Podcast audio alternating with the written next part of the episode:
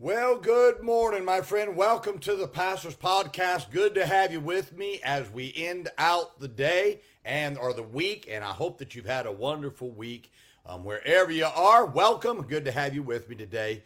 And um, as we go into the weekend, this is our second week of our campaign at Maranatha Baptist Church. Now let's make sure, church members, um, um, we're we're don't forget we're giving away that that coin. Um, that um, I brought one coin, and for everybody that can get somebody to ride a bus this Sunday.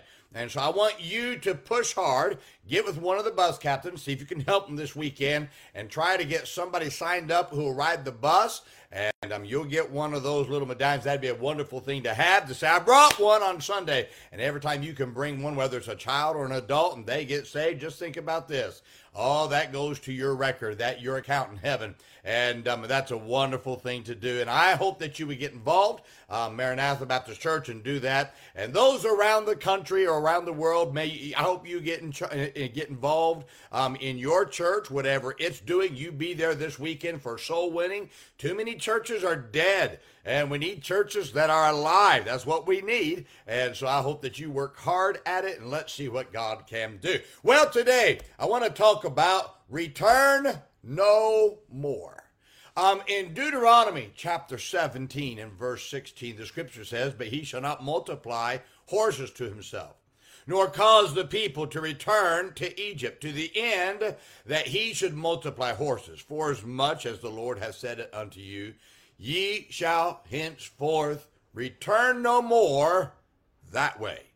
Returning to Egypt was forbidden by God one of the battles that Moses fought with backslidden with with the um, with backslidden Israelites was that they constantly wanted to return to Egypt because they thought returning would make it a whole lot easier. Now God's command to Israel about Egypt was, He said, "Ye shall henceforth return no more that way." In other words, God wanted Israel to settle in their hearts that returning was no longer an option. Now, one mistake many people make is thinking they can go back to where they used to be and that everything would be the same. Now, that's not going to be the case. I grew up in Salinas, California. And when I returned to preach meetings in that area after I'd been gone for a while, one thing I learned is that it was no longer the same. Um, I when and I decided to leave where I grew up, I have never looked back to that decision because the decision to move forward has always been my focus. Now, were the times when returning would have been easier? I mean, there, there were times. I mean, it would have been easier. Yes. But I had returned. But had I returned, I would have missed out on the blessings that of God's will that He had for me by moving forward. If I went back, I'd have missed every. Uh, where I'm at right now, I'd I would never be there, my friend, had I returned. Now, you've got to settle in your mind and in your heart when I go forward, I'm never going back. That's the key. Now, there's three areas where we must be careful about the temptation to return. First, don't return to that to a place that you left. Many have made a move by faith to move to an area and then wish they could go back to a place where they used to live, only to leave God's will when they return. Now, just because Life is not easy where God has moved you, does not mean you should return to a previous location from where God moved you out. Now, returning to a place from where you moved will not make things easier. I've watched many people return to a place they thought was a whole lot better than where they were, only to lose everything they thought they would lose had they um, where they used to be. Now, listen to me. Stay put never consider returning. Second, don't return to a stage of life that you've already left. Many marriages have ended in divorce because they thought that going back to the single life would be easier than working through the difficulties that have arisen in your marriage. Now, going back to the single life is not where the answers are found, my friend. Fixing your problems in your marriage is where you find fulfillment in life. You can return to a previous stage. But you'll find you're missing out on the joys and victories that God has for you in the present stage of life. Third, don't return to decisions that were previously settled. Once you've made a decision, never let doubt undo the decision that you've made by faith. Many have gone back on a decision they made only to regret it. If God moved you to make a decision, settle in your mind, in your heart, that I'm, I'm not going to undo it. I'm going to stick with my decision. Now, one reason you should never return is because returning is a faithless decision. Faith moves you forward, it never moves you backward. To go backward shows your lack of trust in God. Returning to the past is a mirage that will disappear and will pull you out of God's will where faith has presently placed you.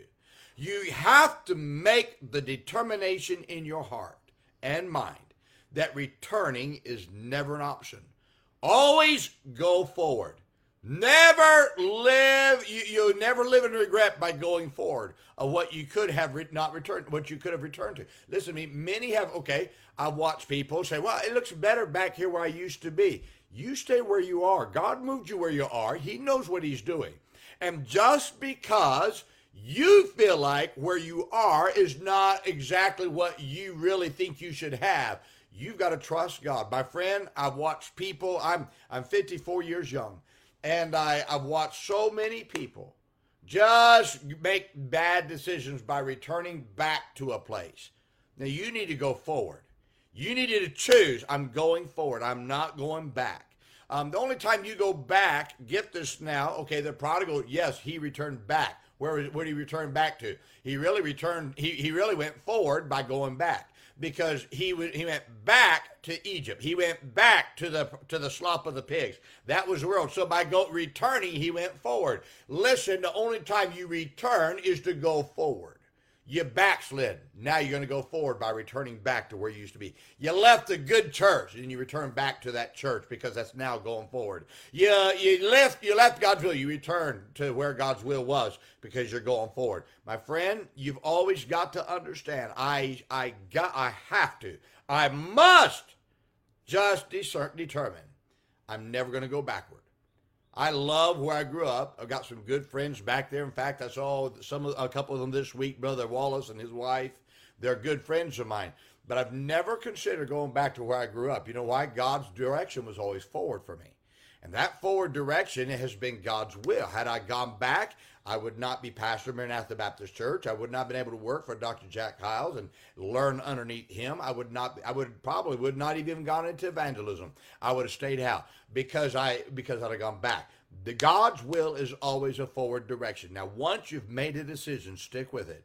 And you stay in God's will and you trust God. If God wants you to go somewhere, He will tell you and He will move you. Until then, stay put. Don't move. You stick with where God's moved you and where God's blessings. You're likely to move out of God's blessings if you go back.